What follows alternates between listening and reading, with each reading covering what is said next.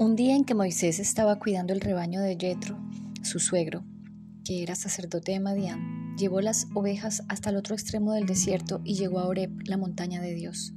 Estando allí el ángel del Señor se le apareció entre las llamas de una zarza ardiente. Moisés notó que la zarza estaba envuelta en llamas, pero que no se consumía, así que pensó, qué increíble, voy a ver que no se consume la zarza.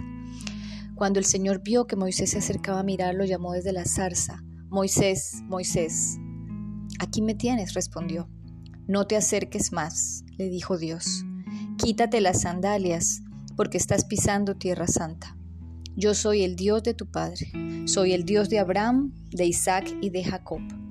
Al oír esto, Moisés se cubrió el rostro, pues tuvo miedo de mirar a Dios, pero el Señor siguió diciendo, Ciertamente he visto la opresión que sufre mi pueblo en Egipto los he escuchado quejarse de sus capataces y conozco bien sus penurias.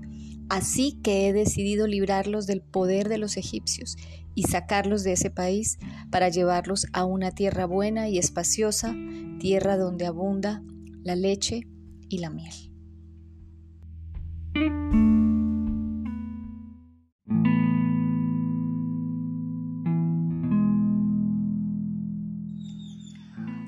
Luego de que Moisés tuvo una larga y profunda conversación con Dios,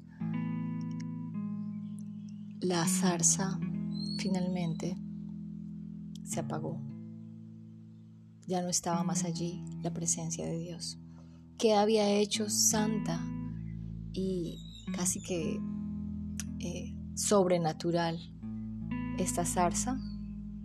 Era la presencia de Dios. Pero no quedó la presencia de Dios allí para siempre. La zarza no se convirtió en el lugar donde Moisés tenía que ir a hablar con Dios. De hecho, de allí en adelante, vemos cómo Moisés va a diferentes lugares a tener encuentros especiales con la presencia de Dios.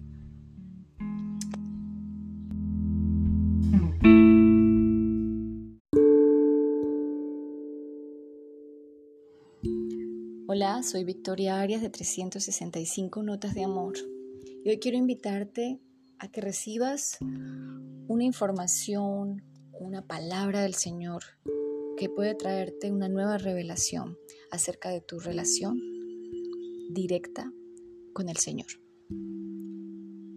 Así como en el Éxodo nos muestra a un Moisés que tiene encuentros con la presencia de Dios en distintos lugares, vemos una conversación de los discípulos de Jesús en el capítulo 16 de Juan, del Evangelio de Juan. Y aquí dice algo que es muy importante para tu nueva relación con el Señor. En el versículo 5 dice, ahora vuelvo al que me envió, pero ninguno de ustedes me pregunta dónde vas. Al contrario, como les he dicho estas cosas, se han entristecido mucho. Pero les digo la verdad, les conviene que me vaya. Si no lo hago, el consolador no vendrá a ustedes. En cambio, si me voy, se lo enviaré a ustedes. Cuando Él venga, convencerá al mundo de su error, en cuanto al pecado, a la justicia y al juicio. En cuanto al pecado, porque no creen en mí en cuanto a la justicia, porque voy al Padre y ustedes ya no podrán verme. Y en cuanto al juicio, porque el príncipe de este mundo ya ha sido juzgado. Parece una conversación de despedida, pero en verdad lo que está haciendo el Señor Jesús es diciéndole a sus discípulos, conmigo, mientras caminaron conmigo, estaban en la presencia de Dios. Así como lo dijo en sus primeras palabras cuando empezó a predicar, él dijo, arrepiéntanse, porque el reino de los cielos se ha acercado a ustedes. Él está diciendo, busquen a Dios, porque aquí estoy yo. Y cuando Él se presenta y conversa una y otra vez con sus discípulos, así como hoy lo está haciendo contigo, porque Él ya te vio y ya te eligió para que tú escucharas este mensaje. Él está diciendo a ellos, me voy a ir, porque aquí ya han visto varias cosas que yo puedo hacer, pero no se preocupen porque no les voy a dejar solos. Y voy a dejarles al Espíritu Santo, al Consolador, dice. Es necesario, dice, ¿Por qué? Porque entonces el Espíritu Santo, que es el Espíritu de Dios, venía a morar en cada uno de los discípulos y es como cuando tú compartes la luz de una vela a otra. Cada vez que tocas o eres tocado por otra persona que, en quien mora el Espíritu Santo, se enciende una luz en ti o enciendes una luz en otra persona. Y uno tras otra se han venido encendiendo lámparas durante estos últimos dos mil años. Y así entonces, como la zarza ardiente, la presencia de Dios va con aquellos en quienes mora este espíritu, este fuego y esta luz. Por ende, no podemos encasillar a Dios a un lugar solamente, porque debemos entender que la zarza no se quedó allí para siempre. El mismo Jesucristo, hecho hombre, Dios encarnado, dijo, es necesario que yo me vaya. Es necesario, les conviene, porque así yo les dejo el Espíritu, porque mi Padre es Espíritu. Y donde está el Espíritu hay libertad. Donde está el Espíritu hay poder. Esta conversación que Jesús tiene con los discípulos es poderosísima y hoy la tiene contigo, porque está diciendo que quien va a hacer y dar el convencimiento de pecado, de error a cada persona, cuando esa luz se encienda, todos pueden ver. Las tinieblas se disipan y los velos se caen. Las personas pueden entonces ver la verdad y entender que el pecado no son los actos de maldad que puedes ver que otros hacen o que tú mismo has hecho. Que el pecado es solamente el fruto de la iniquidad de la naturaleza humana con la que estamos manchados desde el principio. Él dice, en cuanto al pecado, porque no creen en mí. Tu pecado más grande es sencillamente no creer en Él. Y Él lo ha dejado listo, porque cuando no creemos en Él es porque el Espíritu de Él no está en nosotros. Y todos tenemos un antes y un después. ¿Cuándo va a dejar de ser ese antes en ti? Porque aquí dice Él, en cuanto a la justicia, porque voy al Padre y ustedes ya no podrán verme.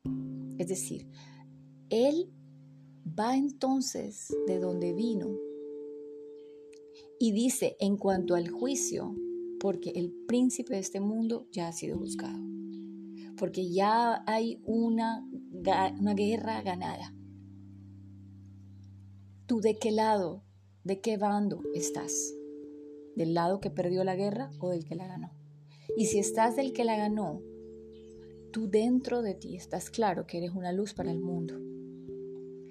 El Señor habla de todas las cosas porque Él dice que el Espíritu es quien guiará a la verdad, a toda verdad, que nos permitirá eh, pedirle al Padre lo que nos convenga.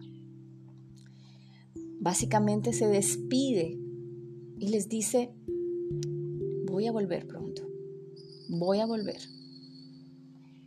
Mientras vuelvo, van a poder tener este ayudador. Lo más, lo más hermoso y con lo que quiero que te quedes este, este tiempo, este, esta pequeña, este pequeño momento que hemos tenido, está en el versículo 33 de Juan 6 y dice, yo les he dicho estas cosas para que en mí haya paz.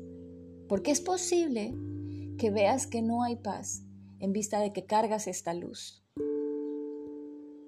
Porque si estás solo, esa luz se puede apagar. Necesitas estar con otros, necesitas hacer a otros discípulos también. Dice, en este mundo afrontarán aflicciones, pero anímense, yo he vencido al mundo.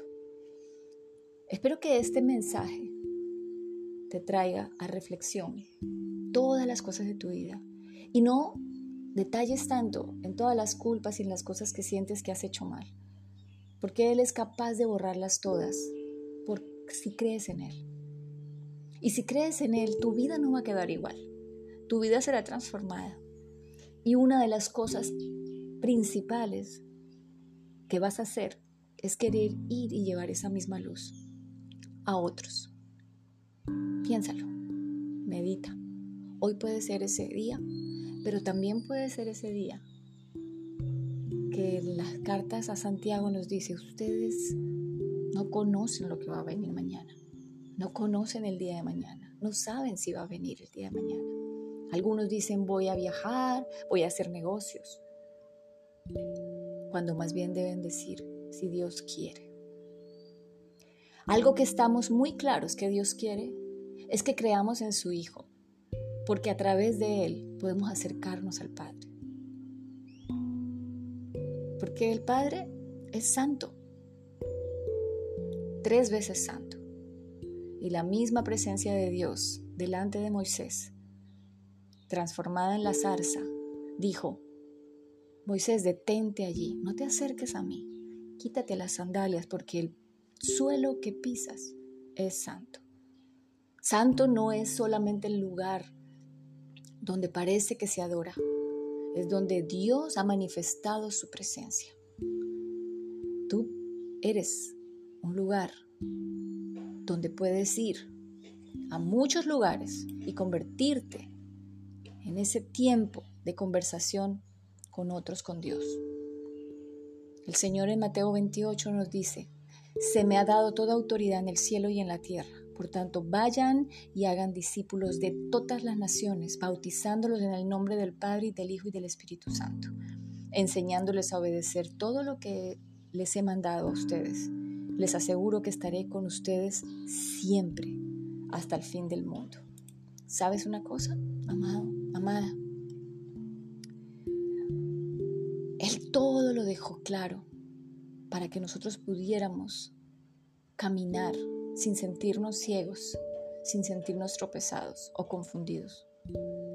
Pero una de las cosas que dijo y que está en Mateo 24, versículo 14 es, y será predicado este Evangelio del reino en todo el mundo para testimonio a todas las naciones y entonces vendrá el fin. Tú puedes estar siendo esa luz que predica o puedes ser de los que escuchan de este Evangelio del Reino. Pero al final, cuando venga el fin, debes tener claro que vas a estar en alguno de los dos lados. Dios te bendiga y espero poder haber dado un poquito de luz a tu vida el día de hoy. Comparte este mensaje si te ha sido de edificación y sobre todo Sé parte de esta gran comisión en la que hoy te estoy haciendo la invitación si quieres participar de este ministerio. Dios te bendiga.